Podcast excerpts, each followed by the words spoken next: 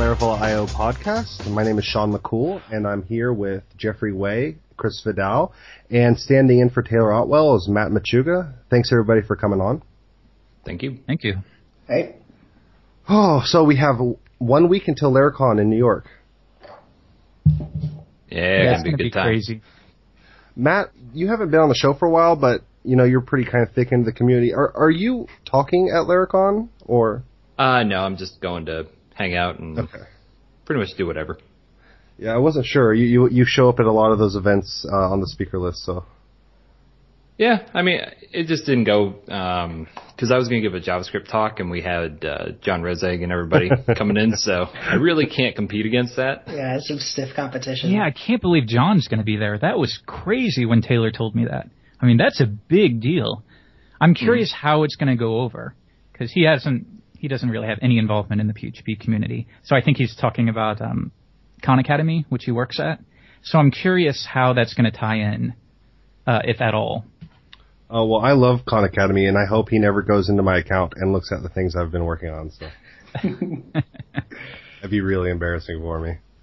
Like basic algebra. it's like real low level stuff. I'm excited to see how many people are going to be there. Like because at the at the last one in Washington, that was you know a little over a year ago. I think we had maybe a hundred people at most. yeah. So like back then, it was pretty small. You know, it's kind of cool that Matt, you were there, right? Uh, no, that was right when my daughter was born. Like, I, I think I was in the hospital that week. Um, she was born the week after, but I, I had to miss that one. Okay, I guess it was just Sean. But anyways, it's kind of fun that we were we were there at the very first one because I don't think it'll ever be like that again. It was actually like artificially low uh, attendance too, because they they kind of decided, oh, a hundred people, you know, we better get a real small venue just in case. But then a lot of people were on the waiting list and couldn't get in because, uh, and that's the same same is true this year. They went with like Yeah. I think like 200ish people, maybe I, I don't know, I don't know the exact number, but I think it's like just a- 275. are you joking? No, it should Wow. be about that much. That's amazing. and still, there were a ton of people on the waiting list. Yeah. And that was funny about ticket sales too, because they were slow at one point. So every day Taylor is like, I don't know if it'll sell out. I don't know if it'll sell out. And of course they do. And then of course immediately once we announced it's sold out, like 80 people just sign up that day for the waiting list, you know? Well, it's I'm pretty just much gonna like take sniping credit. on eBay. Yeah. I'm going to take credit because like eight episodes or eight podcasts ago, I said that we were not going to have enough room. And Taylor was like, I don't know. I just felt it. It was going to be way bigger than we had room for. So I'm taking credit for that. Nice. He's not here to defend himself, so that's that's legit. Exactly. It's Uh, going to do be. we know what the after event parties are? I don't know what anything is going on. I honestly, I'm I'm excited. Um, I'm excited just to be there. Actually, we're going to be there from the 13th to the 19th, Mitchell and I. And I think that right after the conference ends, we're going to like just straight hackathon on the Laravel IO site. So if anybody wants to participate and you're going to be there, you know, a couple days after the conference, then let us know. Nice. Which and it, and it happens to be the topic of my talk is that code base and the uh, architecture of it, so that the way it's built. Uh, so that might be a good lead-in for for people to come and you know kind of know what they're walking into, have an idea of you know how to contribute. Yeah. So will you be touching on CQRS and things like that? Oh, nothing like that. Um, I'm I'm really focusing on uh, an architecture that is based on use case kind of as a first class citizen, if that makes sense. And it, it uses like the command pattern uh, from in, in a rich service layer to interact with the domain. So I'm going over the command pattern used in that way, and then domain events, and that's pretty much all I'm going to have time for. That's great. That's going to dovetail into what I'm talking about really great, really well. Because I um I hit in those same points. I don't I don't get into really how they work, but I use that as part of the broader scale of like this is an architecture you might want to look at. actually like a week and a half ago just like trashed all my slides and started over. But I'm definitely liking kind of how it is now. It's a little bit simpler. Uh, it's I, I originally had like this story to go with everything, but now I just cut it out and just talk, talking directly to devs. It's like, hey devs, you guys know what you know controllers are and how how things happen in the real world. So let's just you know talk about that stuff. And So when I did that, everything got way clearer, and I'm I'm pretty happy with it. And plus, I'm like incredibly passionate about these techniques right now because just they're changing the way that I'm doing everything. Like I, I just recently started a few greenfield projects. I'm I'm only you know doing this stuff all from the from the get go, and things are just coming together in a really strange way, and I'm loving it. Are you covering any any of the uh, philosophies behind Laravel IO itself, like kind of the discoverability stuff and um, kind of how we're trying to make a community center, which is kind of different from like a lot of the other dev communities do, where it's kind of scatterblasted. Yeah, it's um, it's really uh, like a half of a half type thing, like I, where I talk about what Laravel IO is, where it comes from, um, and also what we want it to be, mm-hmm. And then kind of talk about you know, if you want to dig in the code base and help, because kind of the point of the whole app, right, is it's a free large app. It's like it's an MIT licensed large application, and you don't you know come across those every day. And you know we've had people message us saying we'd like to use this code base to run our own community, and so we're like, this is very cool. We want to do this. Just maybe allow us to come out with the next version if you want a better written one. Right. Well, it's great when people come into the room. They're like, "Do you have an example of a Laravel app?" Just yep, link them to the Laravel IO repo and just send them on their way. Yeah. So I have a question for you guys, um, and this is a little bit of a selfish question because it's gonna possibly help me word some stuff in my talk. Um, but I, I, was wondering what you guys think about why architecture is is worth talking about, is worth like caring about. Um, like, what is the goal of of good architecture? In in your point of view? Making our jobs better, like not miserable all the time.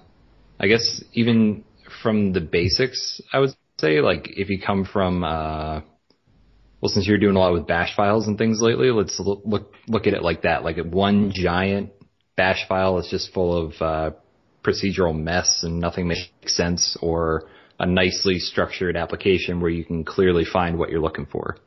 So it's like the ground level, and then you can get into um, object oriented or different like functional paradigms, or even a well structured procedural. It makes your life better. You you don't struggle. Your IDE can figure out what you're doing.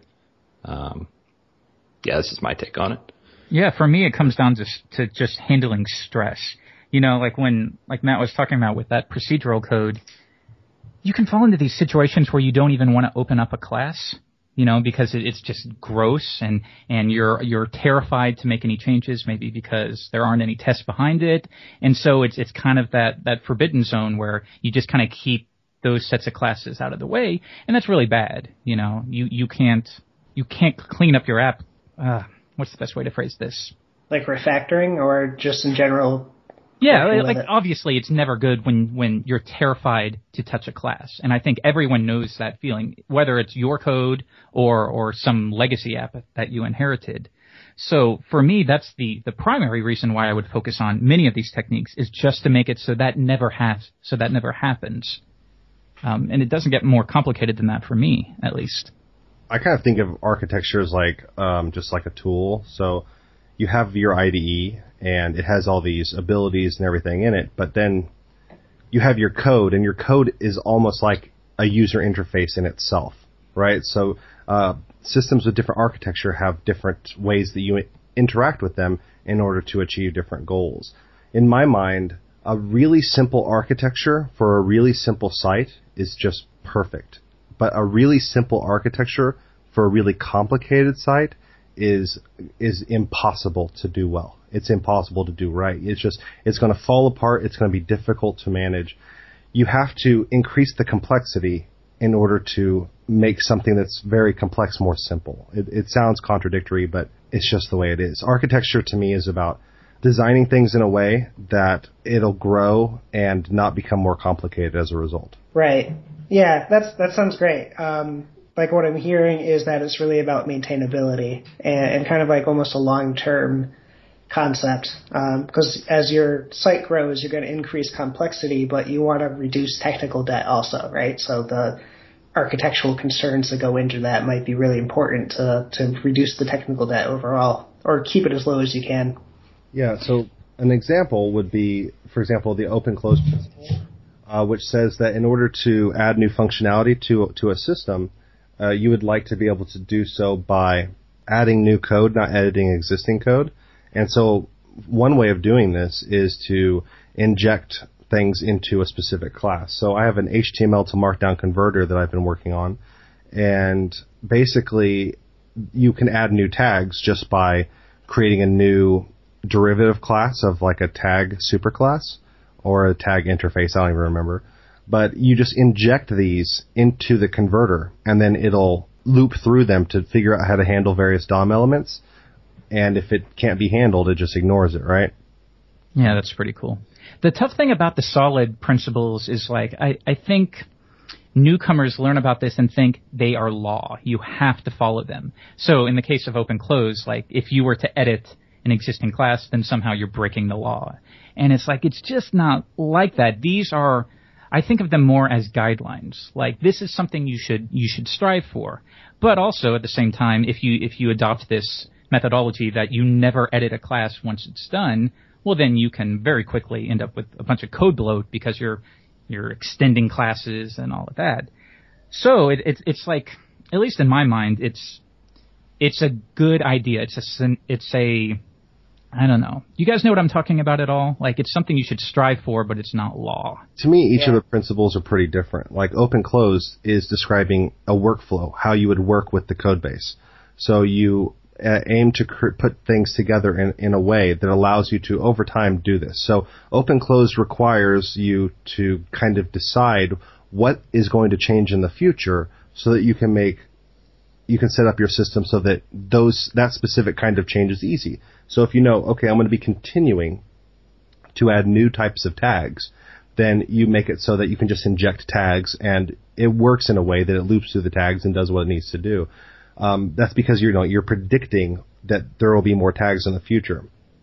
Sometimes and that's a good scenario, that. but Sometimes many times, yeah, many times you just have no idea what you're going to need to do. So I guess that's what I was trying to say. Like it's something you push for, and in your case, that's a perfect example of it, where you can kind of predict what you're going to need to do, so you can structure your app in that way. But then in other cases, you just can't predict as well as you would want to. Yeah, but like in Liskov's substitution principle, I mean, if you think about that, you would just never want to violate that. I mean, what possible reason could you have to allow, you know, a refused bequest? You know, you know what I'm saying? Yeah. Okay, so I want to play devil's advocate a little bit and ask you guys at what point do you start optimizing your object graphs a little bit?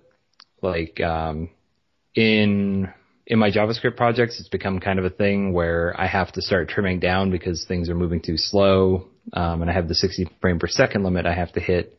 And in Rails, in Active Record, a lot of objects are spawned off to do simple things like find a record. So Aaron Patterson has been working on something he calls adequate record, where it trims down all the extra cruft to see what he can get it down to and still keep the system organized. Um, have you guys run into anything where you have to optimize yet, or is everything still for the most part running fast. Really, everything's been running fast for systems I've worked on. Um, granted, the majority of my days right now are working on a an older app that's kind of getting modernized slowly. Um, but even then, it, nothing really gets too too slow. Um, yeah, in I'm, my experience, people do the opposite. They try to optimize way too early when they have no need to whatsoever. Yeah, right, oh, and that absolutely. really gets in into this concept of um, you know, man hours being more expensive than than computation, right? So buying servers is cheaper than um, than the man hours you would put into trying to make it faster. Right. Yeah. One of the things I see with, especially students coming out of computer science degrees, uh, they're all like super focused on speed. Like everything has to be fast. And then we spend a couple years kind of getting them to think, no, a, a better structured architecture works for you and then at some point they run into it. Okay, we got to make it fast again. It seems like that transition is kind of hard for people to get back into. So mm-hmm. I'm just always curious to hear how other people have to optimize when they're kind of pressed up against the wall. Yeah, I think that it's pretty normal for, for people who are new or, or whatever to focus on performance because so much of your life is battling against the computers, battling against the sluggishness. Your computer's not fast enough to run a game. The internet's too slow. So I think it makes sense to think about it from that perspective, but only when you really know, okay, where are the slowdowns actually coming from, do you realize kind of where you have to put your efforts.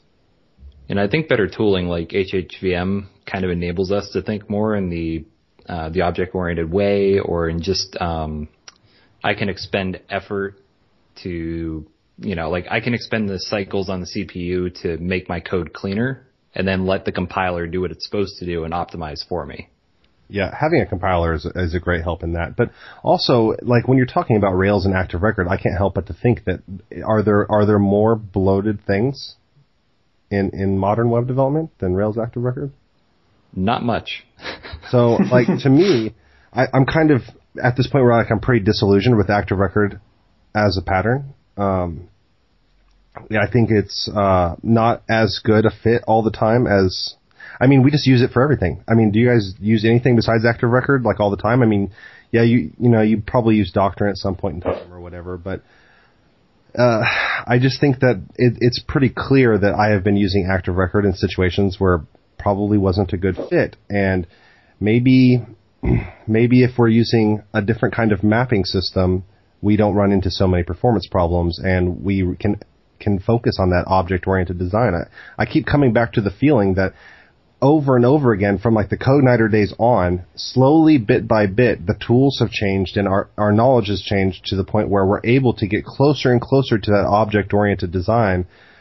Um, but it's always felt wrong in one way or another. It's felt wrong for the fact that there are global super objects in in like CI or, or you're not actually really working in an object um, oriented way and then using active record where we shouldn't it has always kind of backed us into a corner to the point where we're not doing that object oriented design that we think of when you you know you're learning object oriented design like what's a shape you know a, a circle inherits from shape or whatever you know that kind of thing yeah. Honestly, uh, I think the active record pattern is like sent everyone down a path where they think too much about persistence right off the bat.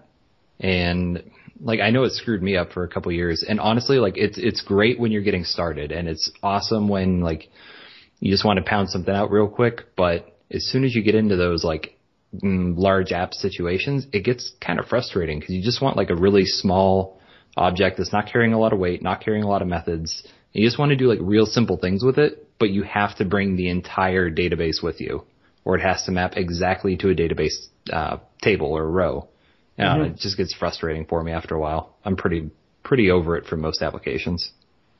In fact, everything I've ever read, like the, the more you get into this higher level of architecture, and call it quote unquote higher level, um, but the more you read about it, and all these books we read are from people in you know doing Java and Smalltalk and stuff like that. But um, the more you read, the more you realize how much you butt against Active Record in almost every instance um, especially when dealing with things like a repository pattern, especially when you start reading about domain-driven design where you want this like rich domain layer. Um, but right off the bat, we're tying a database to it. So you're, you're doing multiple things in this class that should really, you know, ideally, when the situation merits it, it should just be this entity that has some business logic that defines some constraints and behavior. Um, but now we're also doing persistence with it. Yeah, yeah. For it seems like our domains should be for high level policy and and we're mixing too much direct implementation in there and it's making things more difficult to work with. So our domains end up being this strange mix of service layer and domain combined. Oh for sure. And like it, it can get really frustrating after a while because you you have to carry the weight and like things that you want to optimize, you just you can't do it. It's not possible. Um, and like you know, you can create value objects to kind of work that direction, but they're still sitting on an active record based object. Right. Um, For me, it always seems like this constant struggle between convenience and maybe like well, I don't know what you'd call it, architectural purity or whatever. But it's always like, okay, well maybe, especially with Laravel, like if you want to not use uh, eloquent in Laravel, you can do it, but it seems like in the process you make all of these sacrifices. And so many times I come back to this thinking like, is it worth it? Is it worth all of this uh, added complexity? just to get some of these benefits, and I haven't made up my mind just yet. You know, you like you can use Doctrine with Laravel if you want, but like I get mad at Doctrine because it's not you know, it's not intuitive for people who don't use Doctrine. It seems like you either love Doctrine to death or you haven't even gotten past the the introductory tutorial that's on their website. So that that gets annoying for me. Like it, and it, it sort of ties in a little bit with what DHH was talking about during his um, his TDD keynote, where are we are we abandoning things like Active Record to make our applications far more complex? Um, Is that something we're doing? just as a quick note, uh, a developer I work with, Mitchell, uh, Mitchell van uh, Wijngaarden, he is working on this package called uh, Laravel Doctrine, and I know there's already one out there, but it directly ties into all of the Laravel configurations, and the design is to have it melt into Laravel. So you're still doing your, your connection configurations and stuff all the same way. It's not like Doctrine just bootstrapped into Laravel. It's like more of a melting. So you might check that out on, on packages or, or GitHub or whatever. It's it's um, Laravel hyphen Doctrine. Uh, it's in the Mitch namespace. I, he says it's Cool. it's going to be um, you know ready for other people to check out when this hits. Like probably the podcast comes out probably like tomorrow. Cool. I'll check it out. I'd be interested to see if it like implements the interfaces needed for user management too, like the authentication library. Oh, And I meant to say, um, he has traits. It comes with traits and stuff, so that you can just do in your in your entities use timestamps, and it'll have the same kind of functionality that Eloquent timestamps has, and use soft deletes, and it adds uh, soft deletes all just by slapping in a trait. Neat. I like traits. Yeah, I used to be really against them, but the the more I've kind of gone down this road, the the less against them I I get. Yeah, tacking on a grouped up functionality is a really good use case for them. So it's definitely definitely good to see. So testing. You want to talk about testing? You So wanna- what did you guys think of DHH's uh, keynote? Did anyone agree with him? I did to an Uh, extent. I Um. Yeah, agree with which points because uh, That's he's kind of very yeah yeah he, he just that's his nature of making the extremist uh, notions and it's really great to stir Is people it- up talking. So Yeah, he knows what he, like he knows what he's talking about. So people are saying he's being inflammatory. Well, he's smart enough to know that if you just go right along the middle, then nothing's nobody's going to talk. So being a little inflammatory is what he's trying to do, you know. And so I don't I don't think he should be knocked for that. yeah. no, not at all. Well, it, it's annoying because like so many people like I think he has earned the right to be respected and what he says I think should be should be considered. And so many people just immediately took his talk without even really taking 5 minutes to think about it and disregarded it as him basically being an idiot and not knowing what he's doing and not knowing what TDD is. And for me, I feel like that's insulting. Just because he built Rails doesn't mean he's automatically right, but I think it does deserve a discussion and consideration without completely disregarding him as somebody who doesn't know what he's talking about. That's ridiculous, in my opinion. yeah. Just because DHH built Rails doesn't mean he's an idiot. oh God.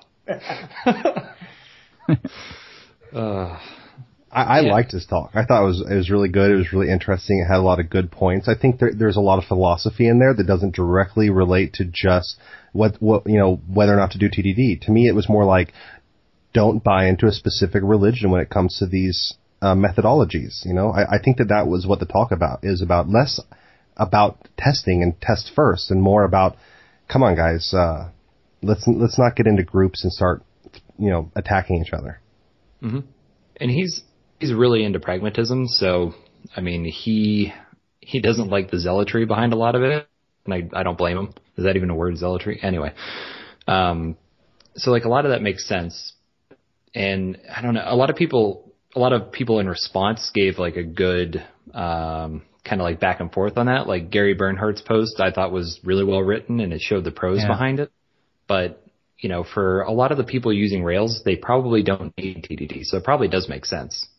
It's just like when you when you get into that testing mindset, you're either for it or, you know, I mean, we see a lot of people in uh, Laravel and IRC where they they test, but they don't test first. Doesn't mean anything's wrong with what they do at all. How do you guys test? Um, I'll preface that by saying I tend to spike and stabilize. Uh, I don't know if that's a term I think Grumpy Programmer came up with. Um, Uh, where that's you, been you, in Java for a long time. Yeah, in right. Java. I first heard about it to, from Grumpy Programmer, so I'll give him credit. Um, but basically, like I don't, I go in not really knowing what interface I want in my classes, right? Kind of like the public interface that other classes use. Um, but I'll refine that when I test. So I'll make the code work and then start refining it, and that's when I add tests. And as I test, I fix bugs, and always I've always find found bugs when I've tested. Um, and I refine the API at that point. I don't like go into it knowing what I want it to look like at the end. But I also have mentioned that, and some people have said, yeah, that's basically test-driven development. Um, but I think the difference is um, well, I mean, it's it's slightly different, right? Because I'm not writing a test first. I'm writing code first. So I don't know what well, you guys did. What some people would say is it's fine if you just want to, you know, that's that stage where you need to write a test, but you just don't really know what you're doing yet. So some people would say, yeah, tinker around, play, do a little bit of proto- prototyping, but when you're done and you you have a better understanding of what you want to do, delete all of that and then begin again with TDD, and it'll turn out a little bit different than you did before. And I kind of like that that methodology. I think that makes sense in my mind, if that's the way you want to go about it. I guess in regards to new features, I tend to poke around, like you know, I'll spike something out. and then I'll go back and change it, make it the way I want, and clean up the interfaces. Because sometimes when I'm going through, I pick really horrible names for things, so I can kind of fix that up later. Um, if I'm refactoring or if I need to fix a bug, I, I like I'm really big into um, writing a failing spec for it first, like an integration spec or an end-to-end or however you want to call it, where I can see how it's actually failing, and then I can go in and repair that. And I, I guess it depends on the project whether I actually will do like the unit test first, but um, mostly I just want something to prove I've actually fixed it at the end of it. Other than that, I'm pretty liberal about it.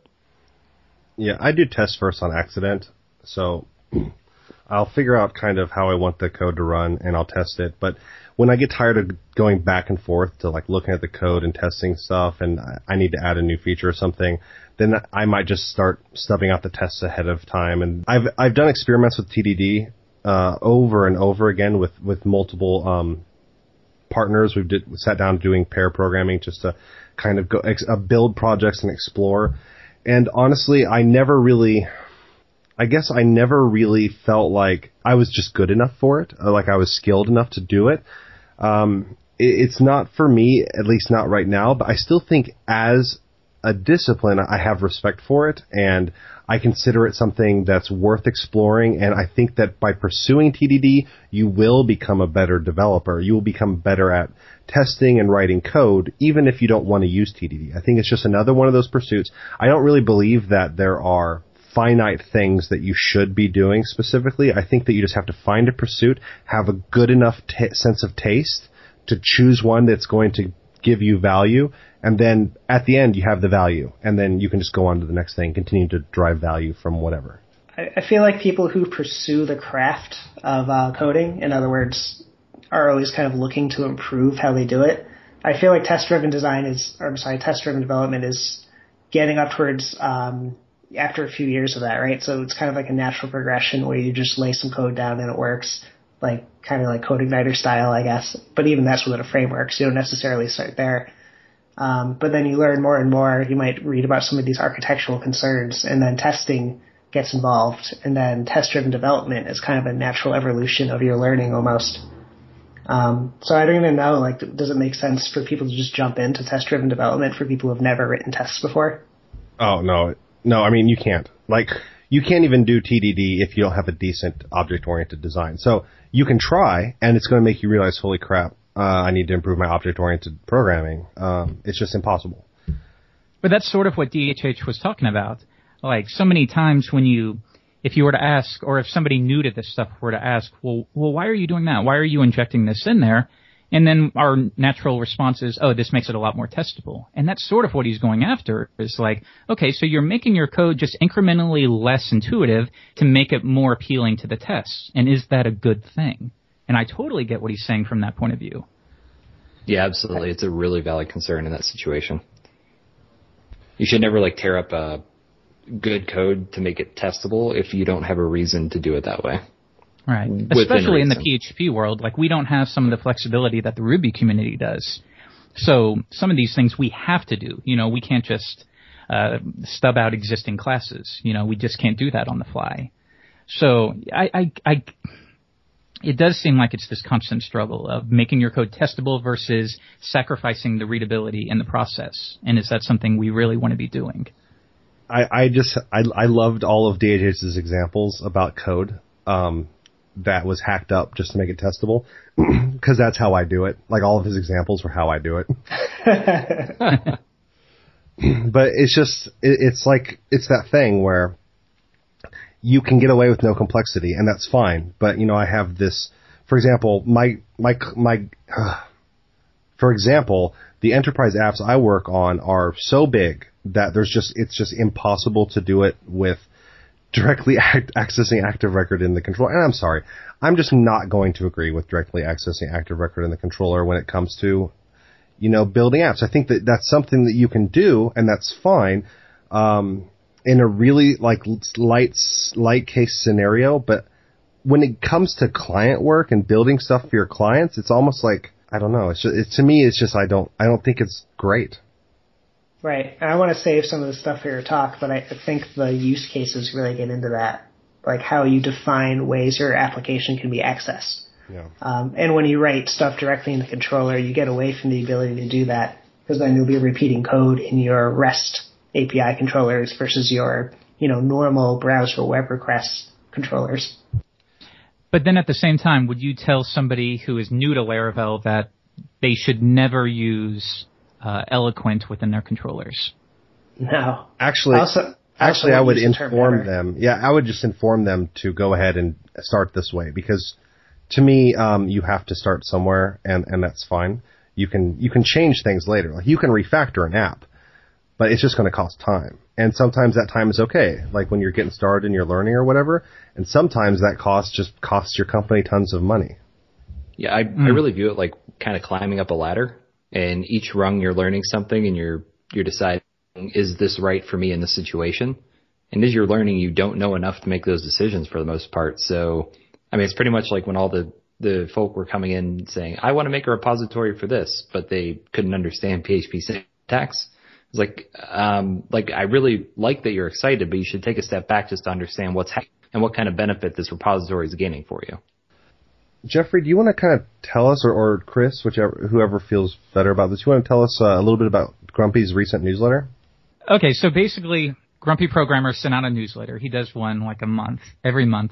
And I can't remember exactly what he said. Mostly it was, it was somewhat complimentary to Laravel, surprisingly, because he, I don't know, he's hard to figure out. Sometimes he says he doesn't like Laravel. Sometimes he seems to be a little more friendly. I think he's just one of those anti-framework people, which is, which is tough, and that's another discussion. But mostly he was complimentary of it, but then it was always kind of shadowed by, oh, I would never use it. But it's not the worst thing in the world. It's sort of what I took from it.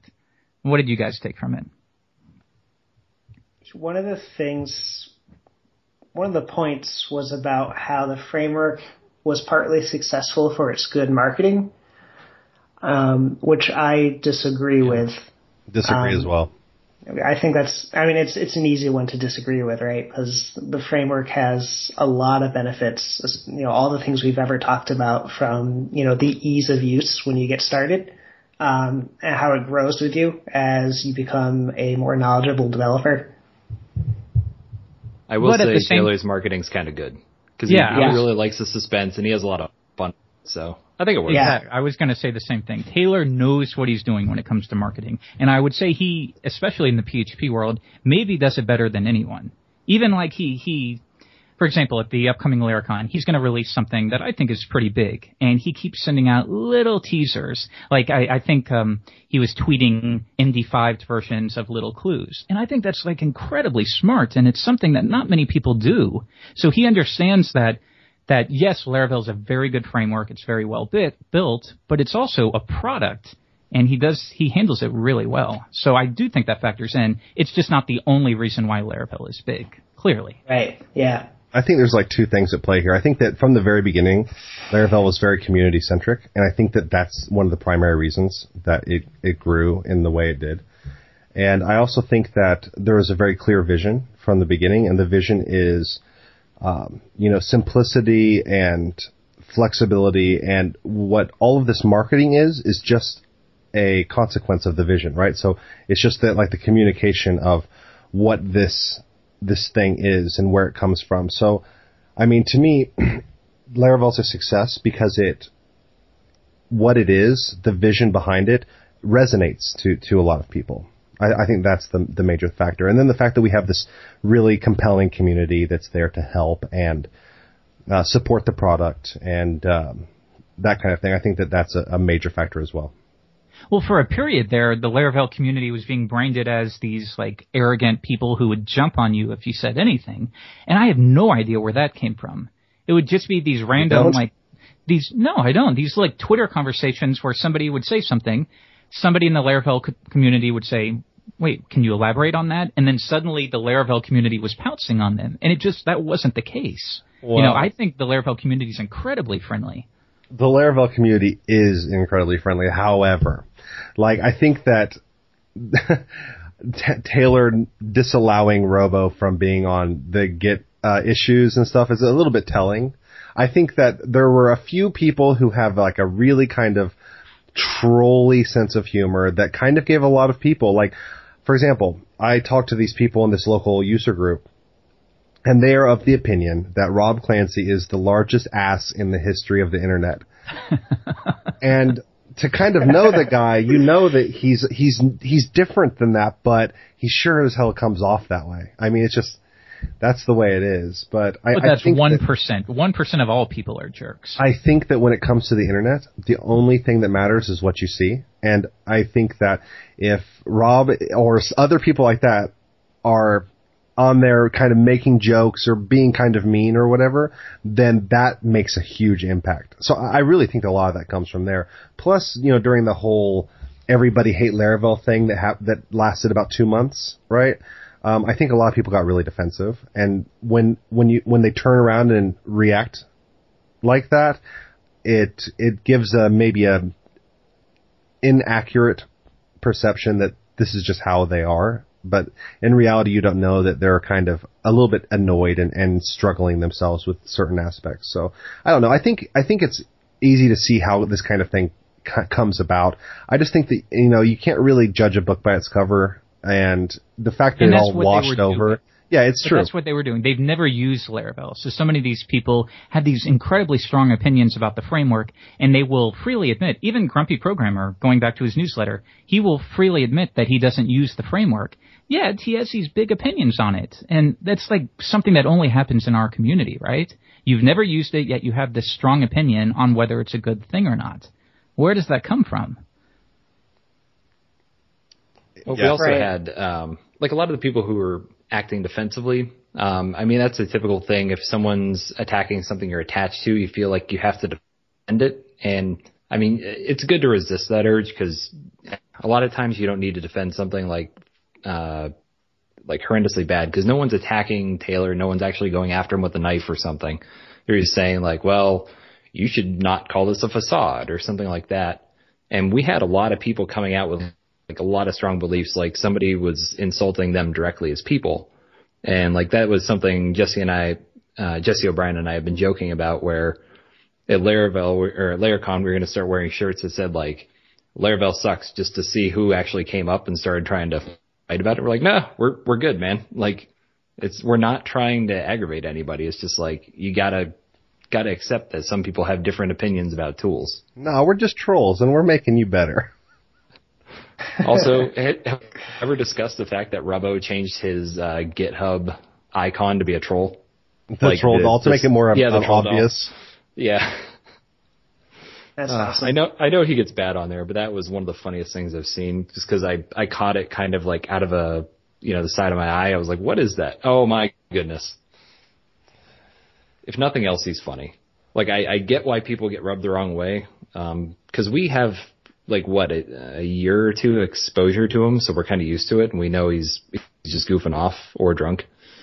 Um, but yeah, I can definitely see why people get rubbed the wrong way. But he's one person. That that's not, not like even remotely reflective of the community. Like if you want to look at the Laravel community, look at all of the books and the sites, all of these dedicated sites, Laravel IO, Laracast, uh, Laravel Tricks. There's just non-stop stuff dedicated to the framework because people love it so much. Like when I, I, I wrote about this in my book where when I first kind of got friendly with the community a couple years ago, Dayle immediately said, "Welcome to the family," and I, I love that because that's kind of how it feels, like a big little family. And plenty of people like Phil Sturgeon would say, you know, don't create silos, but you know, these things are good. We are nice people, excluding just a handful of of trolls who know exactly what they're doing. They're entertaining themselves. So I don't nice. I don't know Rob specifically, but I would imagine he knows exactly what he's doing, and he's just entertaining himself. Yeah, and it's nice to have our or little niches where. No, you're pretty much right.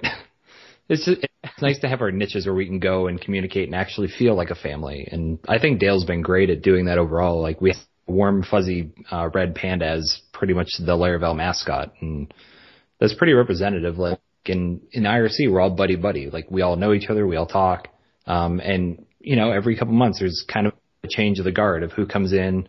Um, the newbies become you know, more or less experts and they're helping people. Um, I've seen somebody get help the day before and now they're helping people understand what they did. So, you know, it works at the chain and people really do give back once they, they are taught something by another community member. And like that's the kind of stuff that I really like to see.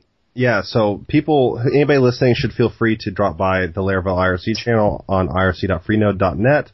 Uh, the Laravel.io website actually has an embedded chat client, so if you don't want to go through the trouble of getting a client, whatever, drop by, ask questions, hang out, read what other people are asking and talking about, you know, help somebody, pay it forward.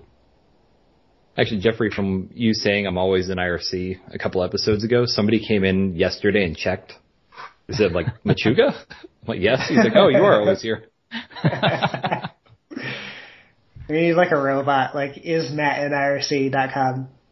well, I think people who don't use IRC think that you're just there all the time. And it's like, no, it, it may be open, but you're working, you know, and you'll get a notification if somebody messages you. But plus, he uses a bouncer. Yeah, yeah. So I li- I literally look like I'm there all day.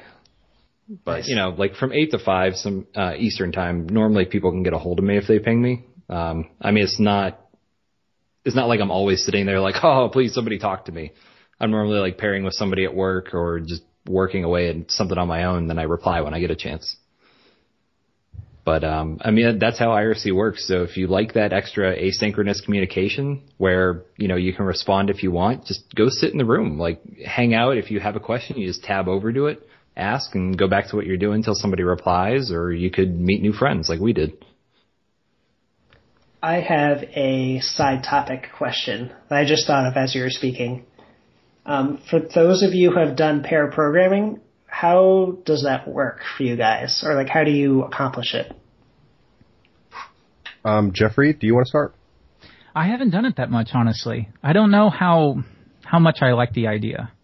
I don't know. I, I think people feel pressured into doing it, and maybe it's a great thing for you, or maybe you just don't have the, the personality type that's that's good for it. But but personally, it's not something I do very much. I can tell you from my experiences that when I'm sitting down with like Mitchell and we're working through a problem together, whether it's on the whiteboard or in code, I mean, that's when we do our best work because I'll start down a path and Mitchell will be like, hold, hold on, you know, what about this or, or something like that. And then we'll be forced to stop and deal with that idea and then we think that idea through and then we have a new path and we just keep going like that. So, I mean, that to me is some of the most rewarding time development I ever have. Absolutely. And like Jeffrey's res- reservations on it are what you'll normally find out in the wild. People get worried that they won't be able to think or they don't really want to talk to people while they're working. And it's completely understandable. Like sometimes even us at work, we get tired and we just need to sit by ourselves for a little bit because we've had too much interaction. Um, or we need to like start reading through things and take a while to think. But like when we sit down together, kind of, well, remotely, I have to uh, connect to people through uh, Screenhero. But when we sit down and work on something, it's like you have somebody to verify what you're doing is sane and it's not leading you into a trap or like your names are actually clear. Um, you pretty much also have a human compiler right there since we're in PHP. They can kind of, well, mine's JavaScript, but like you can catch what you're doing as you're going through it. Or um, like if you're tracking kind of an event system, it makes it really easy to trap yourself into a corner and somebody can say, hey, this is going in a circular dependency now. You just did this in the other file. And, you know, it saves you 20 minutes of debugging. Um, or just the ideas that you can come up together, come up with together are, there's a fair chance it's going to be better than something you come up with on your own because you have them to verify it and you can uh, kind of use the rubber duck technique and just talk it out. I wouldn't doubt that. Some people take it really far where it's like, okay, this person is in charge of writing a test and then this person's in charge of making the test pass. Do you follow that kind of methodology at all? Or is it more uh, just working together? It, it's mostly working together. Um, cause like, I mean, ping ponging is kind of fun where, well, like you can alternate who does the test, who does the whatever. But usually yeah. if we're pairing, we're trying to work something out. Like something isn't going right or we're trying to, to fix some bug that came in. So like the number of tests we usually have to write are fairly low. So it's just kind of, we'll write the, the uh, integration spec at the beginning, make sure it's failing, and then just kind of start diving in from there. Mm. Yeah, like Mitchell and I don't work together on the same computer just because we want to. Like we are working on our on our own separately, but it's some when we have a problem that we need to fix, like an architectural problem, and we're thinking, um, okay, well, where does this need to be? Let's think it all through, and that's when we do a lot of the whiteboard stuff, and then that's when we sit down on the computer and start banging stuff out. It's working on the whiteboard with a group of people and sitting down on the computer programming with a group of people is like the same thing to me. It, you don't do it all the time. You just do it when you need to overcome a problem, and other people may have their own experiences with this. I have no clue. All I know is, you know, what we do and we only get together long enough to kind of create an understanding. And once we have that understanding and once we have all that worked, you know, worked out, we can split up and I work on my part and he works on his part because we're of the same mind at that point. And also, I mean, I, I just want to throw this in there that I feel like I have grown so much as a de- uh, developer from being able to pair with Mitchell that it it, I have just very positive feelings about sitting down and working on code with another person now. That's awesome. I've always wondered about how you avoid kind of running into each other, like editing the same file or, you know, just other stuff where you kind of get in each other's way. Yeah, that's the beauty. When you're working with other people, you both know what the goals are and you just split up the, the tasks. Yeah, it's a pretty great experience when it actually like when you start gelling with the other person, if you're kind of conflicting personalities or conflicting thought patterns, sometimes it works to your benefit, but other times it just gets really frustrating and you should probably rotate out with someone else. Um, but it's also a really great way to pick up like kind of tips and tricks in your environment. So like we have a bunch of uh, Vim users at work and you know like today I use, um, asked my coworker to hit control caret, which is control six and that'll just pop you back to the last buffer you were on and he didn't know about that. And, you know, from him, I learned about unite.vim and that got me some cool stuff. And then I've been pairing with some Emacs guys lately and I've kind of been switching over to Emacs just under the radar a little bit. And I'm still using Vim inside of Emacs in a weird way I'm not going to go into, but, um, I've learned a lot through him. So like that's been beneficial to me outside of the programming itself, but to help me integrate my environment without taking up a lot of time trying to have somebody introduce it to me after hours. So there's some added benefits. It's kind of nice. Plus, I get to socialize instead of sitting in my office alone all day. nice. Do we all work remotely in this podcast right now? I do. Oh wow, I think we do. Well, Shawn, you got your office, but you're technically remote from all your clients, right? Yeah. Um, Nick, Mitchell, and I, we got an office together, but we're all independently self-employed, and we all have our own clients, even though we work on stuff together as well. Mm-hmm. Cool. That's just kind of neat. Remote teams. yeah. Of course, I guess that explains how we're at 2 p.m. Eastern Standard Time doing a podcast. yeah, yeah, pretty it's, much. It's 9 p.m. for me. Would so. not be possible. right. Can I change the subject a little bit? Um, I'd love to talk about sequential tasks. This is something I, I I think is really like if you come across some kind of GitHub application, I feel like if you look at the person's controller, that gives you a really good idea of what kind of developer they are. It just shows you like how they go about things. Are they the types that use application services? Are they the types that, that put everything in the controller? Do they use something like CQRS? You know, you can learn a lot about a person by, or a team, by what their controller looks like.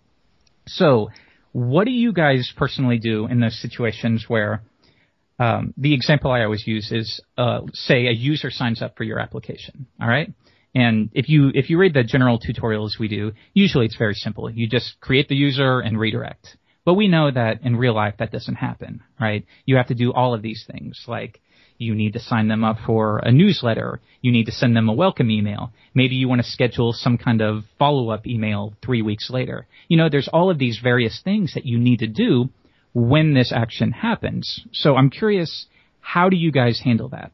Do you fire events? Like, do you just uh, put it all in your controller? Do you create an application service and then just do it sequentially in there? How do you guys tackle this stuff? So I like to use events um, and my thinking there is that anything that's not primary to that action, so for instance, creating a new user, um, could be, um, I'll call it a secondary action, but I'm just making up that term off the top of my head. Um, and that'll be good. driven by, right, that'll be driven by, um, events. So I create a user and that event itself will trigger other events, uh, sending an email, getting this person in a drip marketing campaign, um, sending them for a newsletter or whatever, um, which gives you a few things. Like one, you're not kind of muddling up this this use case, this code of creating a new user with other concerns. Um, and then at the same time, you're also giving yourself an avenue to asynchronously do the other tasks. So the events could fire to a queue job, and that could get run in the background somewhere. Um, or maybe sometimes your events actually have to do something complicated and that will go back into your application and do like this whole other thing that could be, you know, almost the re- almost the result of another web request. You know, it's something complicated enough where it's like another use case of your application that just happens to have to follow this one other use case. Because um, your events are almost like a controller, right? They can they can potentially do all these things to your application. So it's kind of like use an event to offload other concerns from that one initial action that fires off that event. Now, do you have like a single event handler class where you handle everything related to that? Or do you use other classes to handle these events? For example, you could have some kind of um, user event handler or user user signs up handler class or something. And then within there, once again, if you wanted to, you could just kind of do it procedurally. You you inject everything you want, your mailer, your newsletter sign up, whatever. And then once again, you could just do it procedurally in there. But then at that point, are you saving too much effort? Or do you handle these in other classes? So yes. you have one event handler that listens for when a user signs up, and then you do your mailer. And then you register another event listener. That's another option. What about you, Shawn? Yeah, so what you were kind of describing there for a minute was uh, like a transaction script, like um, right. the user exactly. signs up and then this list of things happens. You know, we create the user, we send them an email, we uh, sign them up to Mailchimp, we you know do this, do that, queue up a mail for to, to be sent to them in seven days, something like that. Right. Uh, now those fall apart. They just they become unmanageable at a certain point. Now at a certain level of complexity, that may be great. It may be really easy to understand. It may not be a problem at all. But I've kind of gotten to the point in, in, in a couple of my apps where that, that kind of thing was just no longer an option. So I kind of went on a walkabout trying to figure out, you know, how to, how to handle this. And so I ended up falling into domain events. And this is how I kind of got into DDD in the first place. So, uh, now in my mind, the domain is a specific place that contains high level policy. It contains the, the, the concepts like when a user signs up, this sort of thing happens, this sort of thing fires off. When a forum post is replied to, you know, we need to go out and notify everybody who's subscribed. We need to maybe scrape that forum post for any time somebody said at and then a nickname and then notify that person that they were tagged in a message. There's a significant number of things because like where a transaction script would fail here is that, okay, now that notifications have been sent out, what about those people who wanted their notifications emailed them to them? What about those people who wanted their notifications stored in a digest and sent to them every day right. or every week? Right.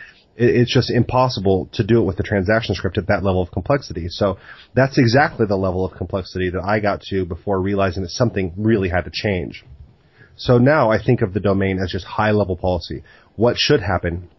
And then the service layer is there to orchestrate kind of interactions with the domain.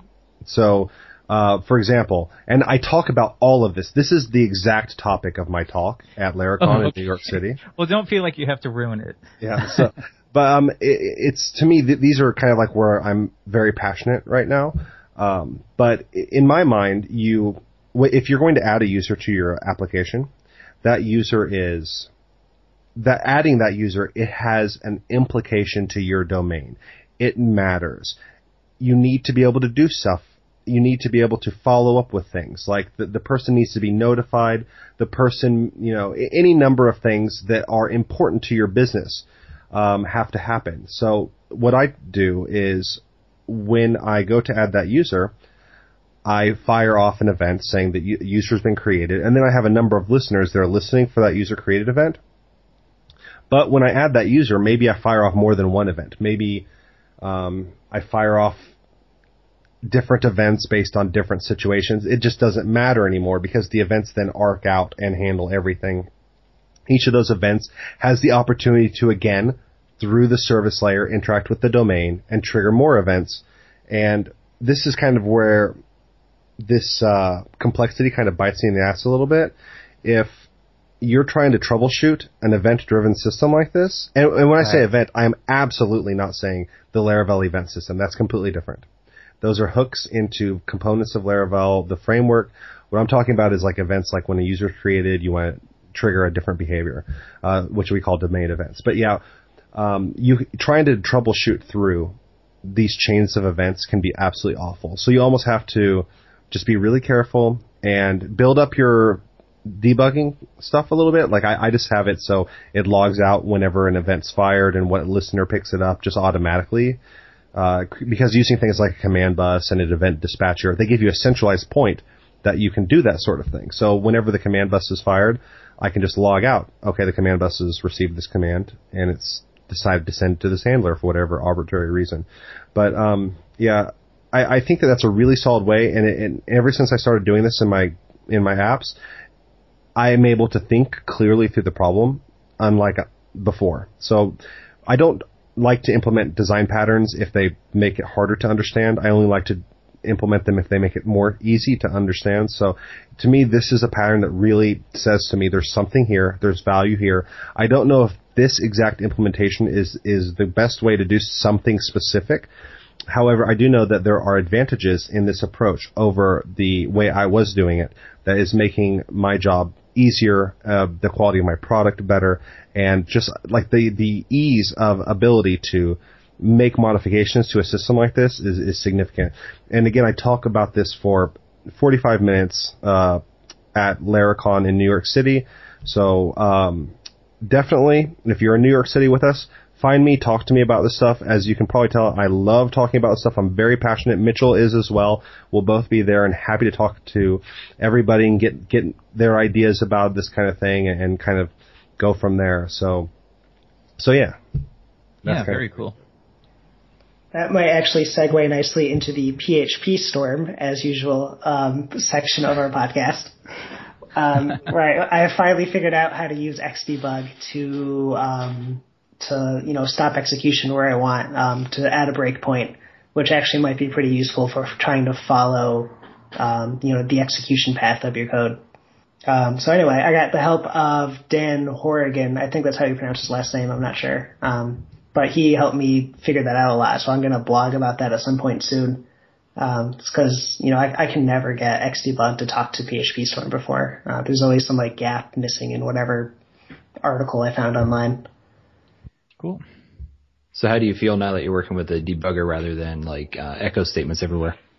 I just figured it out yesterday, so I'll let you know. Oh, okay. I thought you made might have been using Xdebug from like the shell or something. No.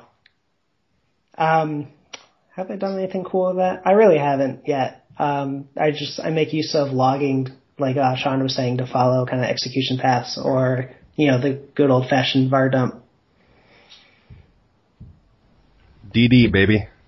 Yeah, People like to hate on DD, but I, I happen to like it. yeah. DD's magic. I have a good a, way. I have a giant crutch and it's called DD. I like the story of how like with one of the releases, Taylor removed that function, and then everyone got pissed off, and there was like ten pull requests adding it back in all at once. Dude, that was not a fun couple days in the chat room. That was bad. That's awesome. That was back when Laravel used to change like at the drop of a hat. hmm I think we'll be at version four for a long time. Also, um, it's uh, Taylor can't be here to talk to it, but the one of the user questions we had was the future direction of Laravel.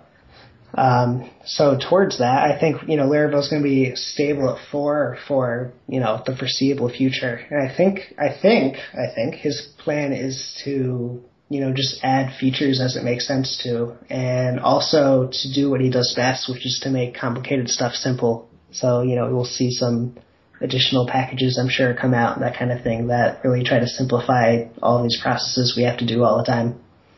I think that's a good thing. Somebody tweeted me the other day asking uh, whether their team should use Laravel or Zend, and I was saying I was a big fan of Laravel, and he was saying his coworkers, the other developers, had a hard time with it, and they were they were just completely basing it on the the life cycle. So Laravel can't compete with Zend when it's been out so much longer. So their concern was, well, we can't invest all of this energy into this framework that very well might not be around in a year's time.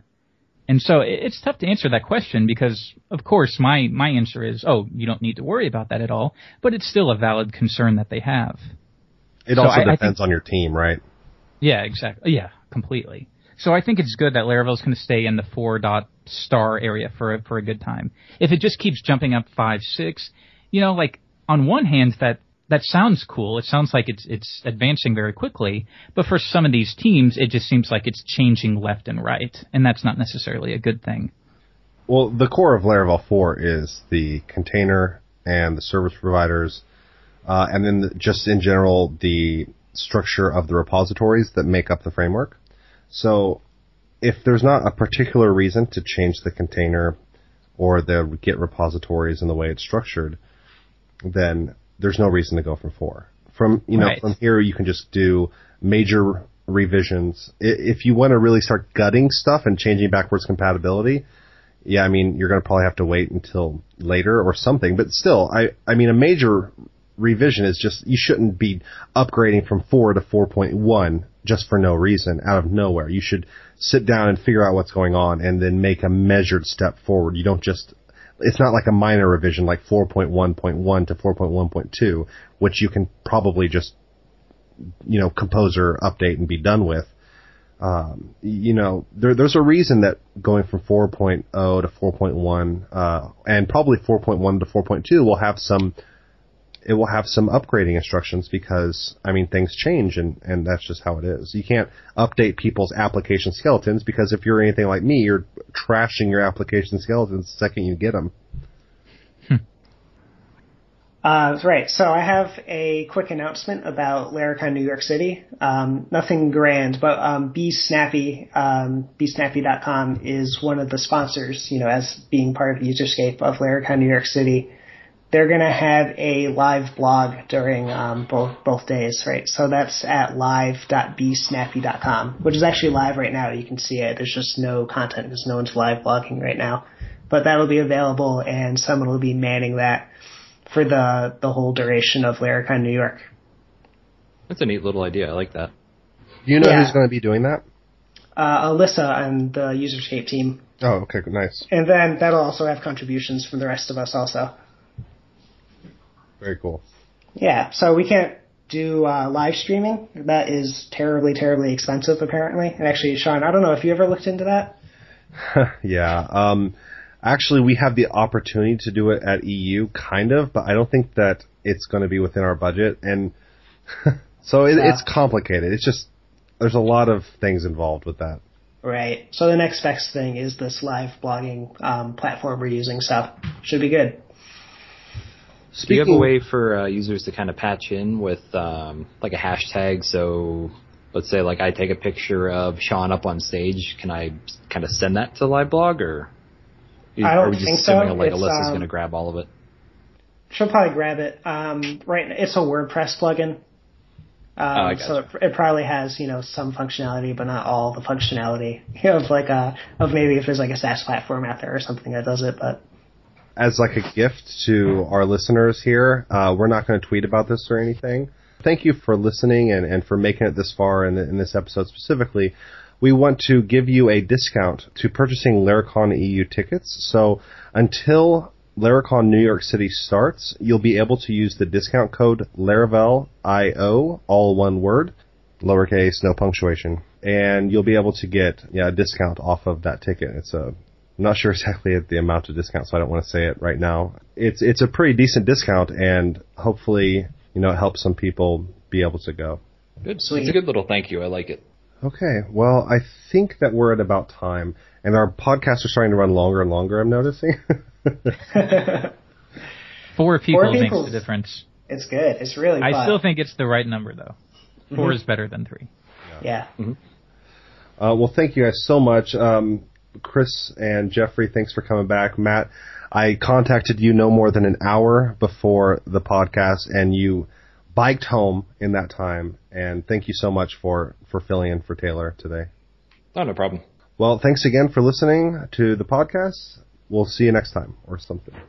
Good ending. I'm sorry. I just hate. I hate endings and beginnings.